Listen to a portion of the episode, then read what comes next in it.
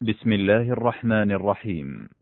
يسر موقع المسلم أن يقدم لكم ضمن سلسلة دروس البث الحي العلمية لفضيلة الشيخ الأستاذ الدكتور ناصر بن سليمان العمر تسجيلا لهذا الدرس وذلك في تفسير سورة القصص. بسم الله الرحمن الرحيم. الحمد لله رب العالمين والصلاة والسلام على نبينا محمد وعلى آله وأصحابه أجمعين. أما بعد أيها الأخوة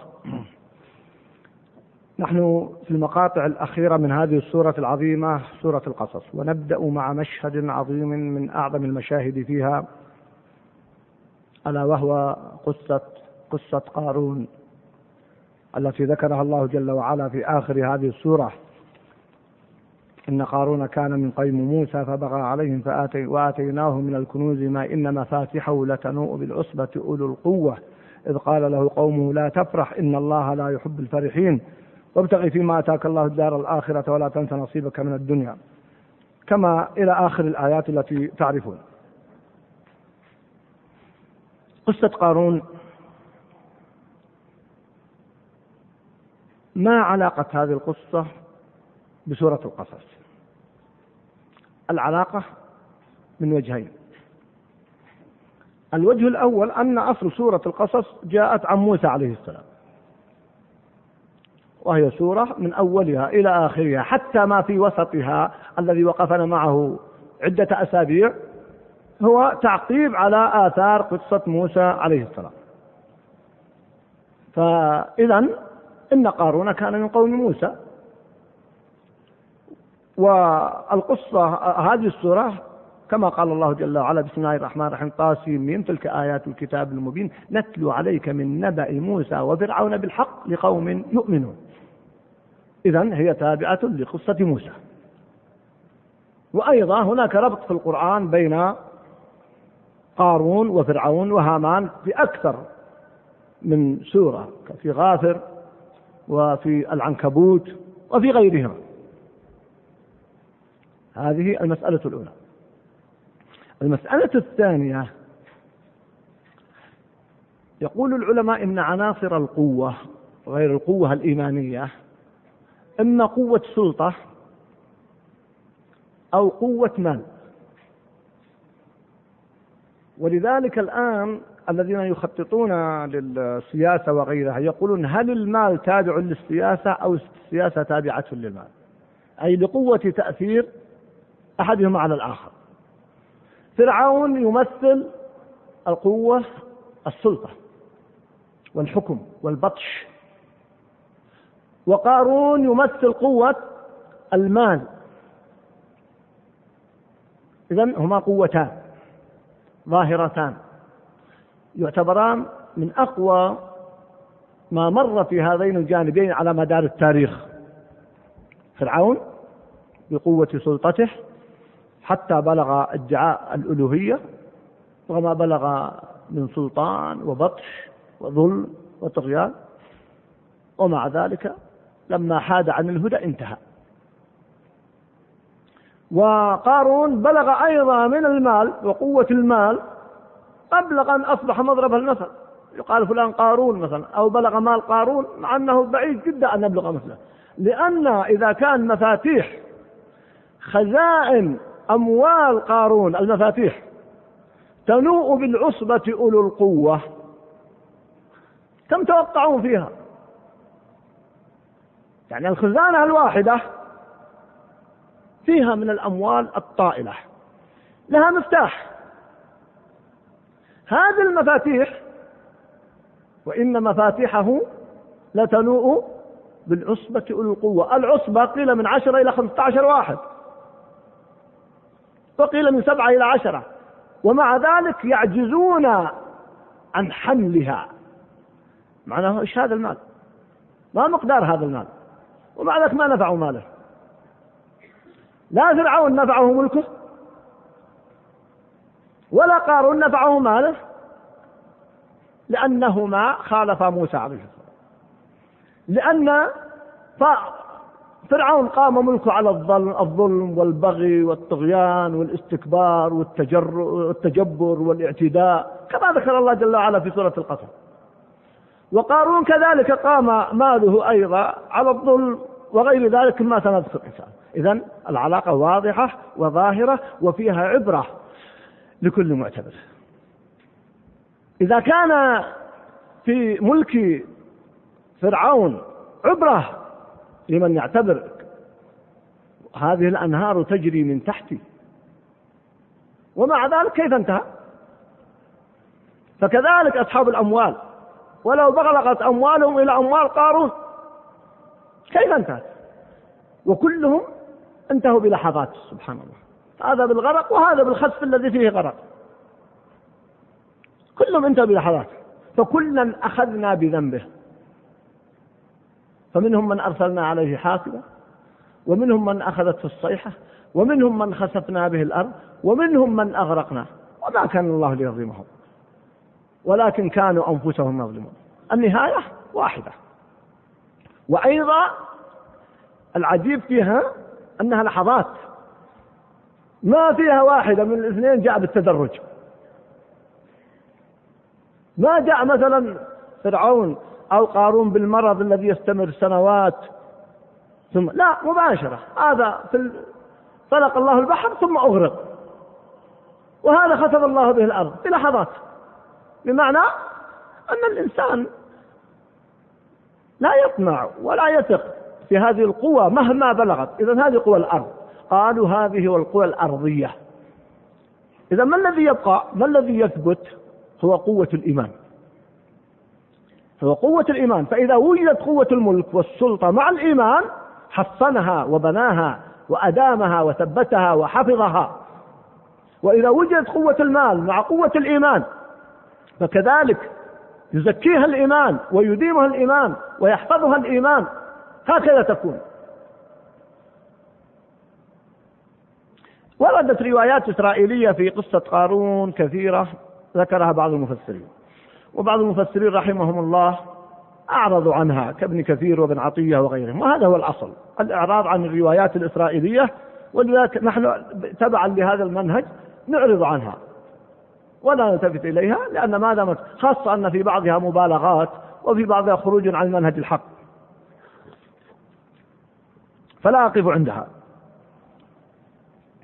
سبحان الله يعني آه، لا شك أن هذا القرآن ما أنزل من أجل التلاوة فقط إنما من أجل يعمل به. وأنا أقرأ في قصة قارون وكيف تكالب على هذا المال. والصفات التي سأذكرها إن شاء الله بعد قليل فيما يتعلق بصفة قارون مع ماله أجلت النظر بواقعنا فرأيت واقعا مرا محزنا يتفاوت الناس فيه. بعضهم على حسب قربهم وبعدهم من سيرة قارون يكون قرب منه. منهم من ملك أموال طائلة هائلة بالمليارات. واستخدمها في معاصي الله جل وعلا وفي حرب الإسلام وفي تشجيع الفحشاء والمنكر.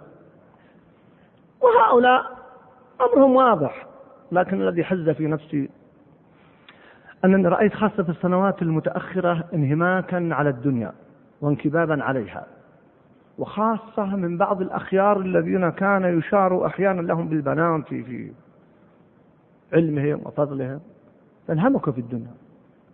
نحن لسنا ولا يفهم أننا ضد طلب الدنيا إذا كان من حلها إذا أخذتها بحلها وأنفقتها في حلها وحفظتها فيما حفظ الله به. لكن تأملوا الواقع الآن. الواقع الحقيقة محزن من جوانب كثيرة ولا أريد أن أسترسل خوفا مع كل أسف من البعض عمليات الإسقاط أحيانا. على فلان أو فلان وأنا لا أتحدث عن أفراد أبدا إنما أتحدث عن منهج. أقول الآن انكباب الناس على ما يتعلق بالأموال والأسهم. كنت في الأسبوع الماضي في مدينة من المدن من أجل إلقاء محاضرة وتم إلقاها والحمد لله وهي موجودة بالمناسبة في الموقع أن إبراهيم كان أمة. وأنصح الأخوة بالاستماع إليها لأنني ما أدري متى تخرج. إن شاء الله ستقدم للإعلام لكن ما أدري متى تخرج. لأن محاضرة الاستغراق في اللحظة الحاضرة الحمد لله بشركم خرجت الآن وهي موجودة في تسجيلات التقوى وغيرها.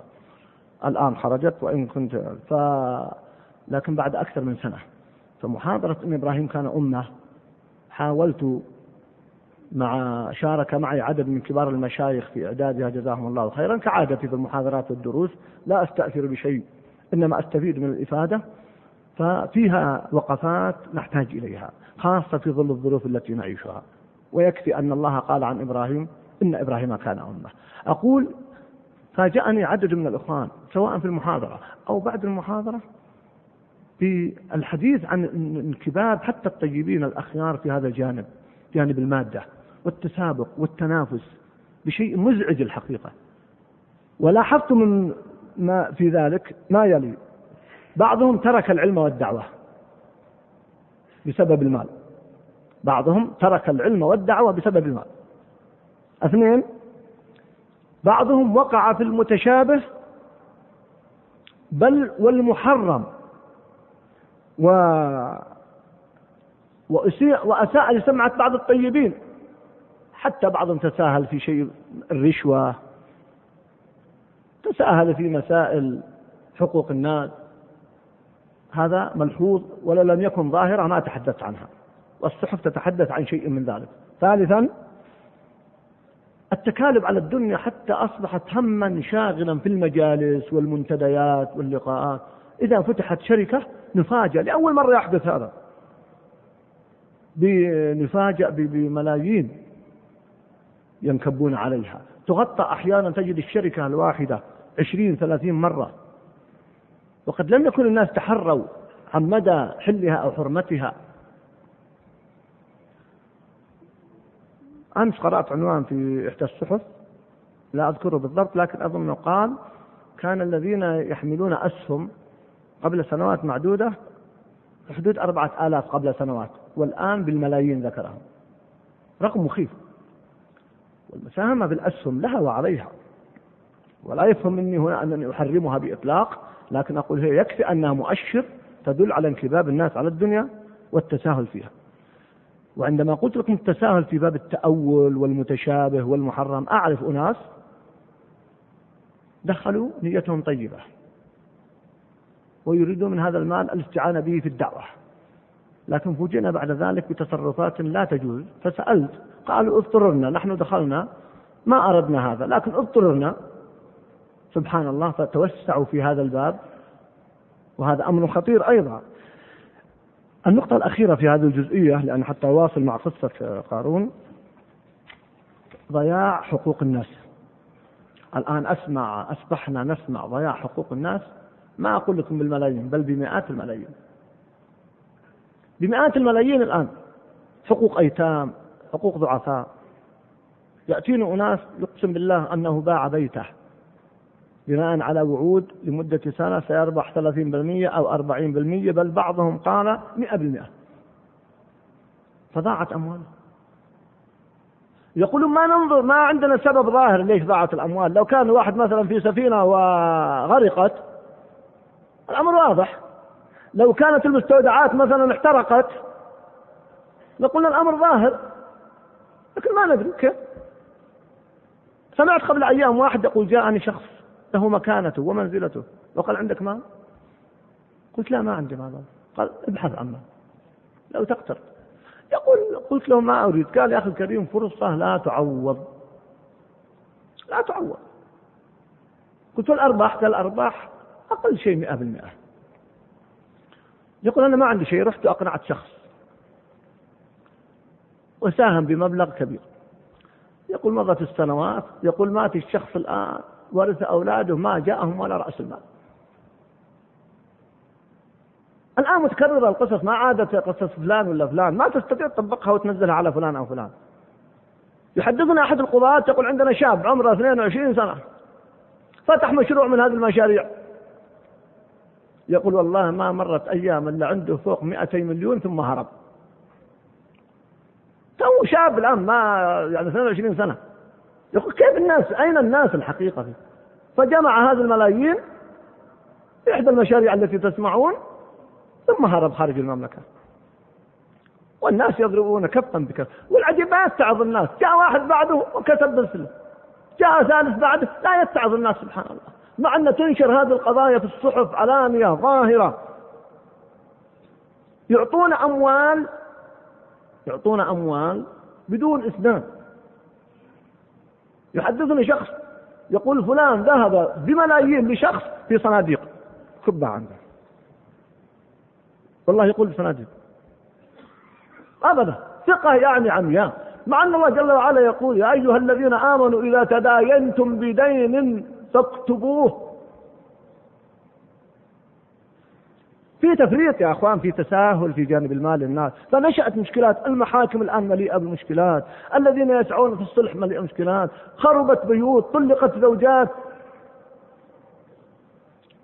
أنا ما أقول نفقد الثقة لكن في وسائل تستطيع أن تضبط فيها حقوقك. جاءني واحد قال أنا في مشكلة الآن. قال واحد يريد مني مال وأعطيته المال. فقدم دعوة علي. أنا لما أعطيته؟ هذه قضية جديدة ومبلغ كبير جدا بمئات الآلاف. يقول بيني بينه صحبة ومعرفة و يقول فقدم للقاضي. طبعا يقول حقه ثابت علي. يقول قال القاضي أتعترف يعني؟ طبعا أنت معترف بالحق؟ علي قال لا. قال قلت الشيخ أعطيته. قال ذاك ما أعطاني. قال تقبل يمين يقول تقبل يمين يقول والله ما في بالي أنه يقول فأقسم اليمين المغلظ أنا ما استلم ريال واحد. وأراني الصك. مطالب الآن بالتسديد 100000 يقسم بالله أن بيته مستأجر وسيارته دين ما عنده شيء. قلت يا أخي الكريم أنت مفرط. قال صحيح أنا مفرط لكن ما توقعت هذا الأمر. قلت يا أخي الكريم الآن لو جئت بإنسان صديقك هذا صاحبك قلت تعال بشهد عليك يمكن بعض الناس يصير في نفس الشيء. لأن الحق المفروض ما نزعج منه. لكن ما رأيك لو أعطيته شيك؟ يقول ما شاء الله والله فلان أعطاني شيك. أنت أعطيته سند. لا يستطيع أن ينكره فاتت عليه لكن هذا التفريط يا أخي. متى نتعظ وقصص الحقيقة في المال الآن لا أستطيع أن أخذ لك نتحدث عن قارون وما حدث. وكل إنسان بمقدار تشابه في قصة قارون يكون في شبه من قارون. قد لا يكون هناك كقارون لكن في شبه بقربه أو بعده. مع أن هناك ما شاء الله تجار أخيار صلحاء عرفوا والله بالنزاهة؟ لا يزال في الأمة خير. والحمد لله أقول كلمة حق هؤلاء هم الأغلب والحمد لله. هم الأغلب. لكن توجد حالات أخرى محزنة مؤسفة خاصة السنوات القريبة الخمس سنوات القريبة. وإلا لا يزال أناس على مستوى من الخير والدين والثقة والأمانة. لكن يا أخي الكريم حتى مع الثقة والأمانة ما يمنع. كما قلت يا أيها الذين آمنوا يقول الله جل وعلا إذا تداينتم إلى أجل مسمى فاكتبوا ليس في حرج يا أخي الكريم. لماذا أتضجر إذا قال لأحد تعال اكتب عليك يا أخي الكريم. ومع ذلك قلت هناك مخرج اليوم أعطي شيك الشيك وثيقة رسمية. بل حتى لو كتبت عليها الآن سند يمكن تضيع السند لكن الشيك موجود محفوظ له عشرات السنين ومرتاحا ولا يستطيع أن ينكر. لكن نتحدث عن جانب الانتباه على الدنيا وما حدث الآن من مآسي. وبالمناسبة أختم هذه النقطة بكلمة قبل أن أواصل فيما يتعلق في موضوع قصة قارون. إلى لعتب على بعض الإخوان. ما هي؟ نعم بعض الطيبين بعض المحسوبين على الخير وقعوا في بعض المشكلات المالية. صحيح. لكن تعميم الحكم ما يجوز. الآن بدأنا نسمع كلام يحذر من الأخيار يحذر من الطيبين لا تساهم معهم. ما يجوز يا أخوان الظلم ظلم إذا كان كانوا وقع واحد أو اثنين أو أقل أو أكثر يعمم على الأخيار كلهم أنهم كذلك؟ نعم. ونسمع عبارات وكلمات لا أرضى لنفسي أن أقولها لكن تسمعونها قطعا. لماذا يا أخي الكريم؟ سبحان الله. كم هؤلاء كم عدد هؤلاء الذين وقعوا بالنسبة لأهل الخير وأهل الصلاح اللي عرفوا بالأمانة والنزاهة والثقة؟ ولو جلسنا نعدد بعض القصص الأخرى من النزاهة والأمانة لطال بنا الوقت. لأن هذا هو الأصل الحمد لله. لكن إذا ذكرت النموذج الآخر الشاهد لا يجوز التعميم. وإذا رأيتم من يتكلم في المجالس بهذا الأمر ويعمم على أهل الخير فله غرض. يريد يشوه سمعة هؤلاء سمعة الأخيار سمعة الملتزمين. فلنتق الله جل وعلا. ولا نعمم هذه الأحكام. لاحظوا في قوله تعالى في قصة موسى. إن قارون كان من قوم موسى. إشارة. يعني أنه كان من قوم موسى أي من بني إسرائيل. فحري به أن يتبع منهج موسى لكنه مع كل أسف ترك الاهتداء وحارب موسى عليه السلام وغلبت عليه شهوة المال والرياسة حتى أصبح حقيقة من أصحاب فرعون. وقارون وفرعون وهامان ولقد جاءهم موسى بالبينات فاستكبروا في الأرض وما كانوا سابقين. بدل أن يكون تبعا لموسى أصبح من أصحاب يعد مع فرعون والعياذ بالله. وكذلك يقول الله جل وعلا ولقد أرسلنا موسى بآياتنا وسلطان مبين إلى فرعون وهامان وقارون فقالوا ساحر كذاب. فكلمة من قوم موسى إشارة كأننا نقول للأخيار انتبهوا محسوبة تصرفاتكم على الأخيار على أهل الخير. فالله الله أن تسيئوا إلى أنفسكم وأن تسيئوا إلى إخوانكم وإلى أهل الخير والاعتدال والالتزام. واقع قارون سأختصر بما يلي.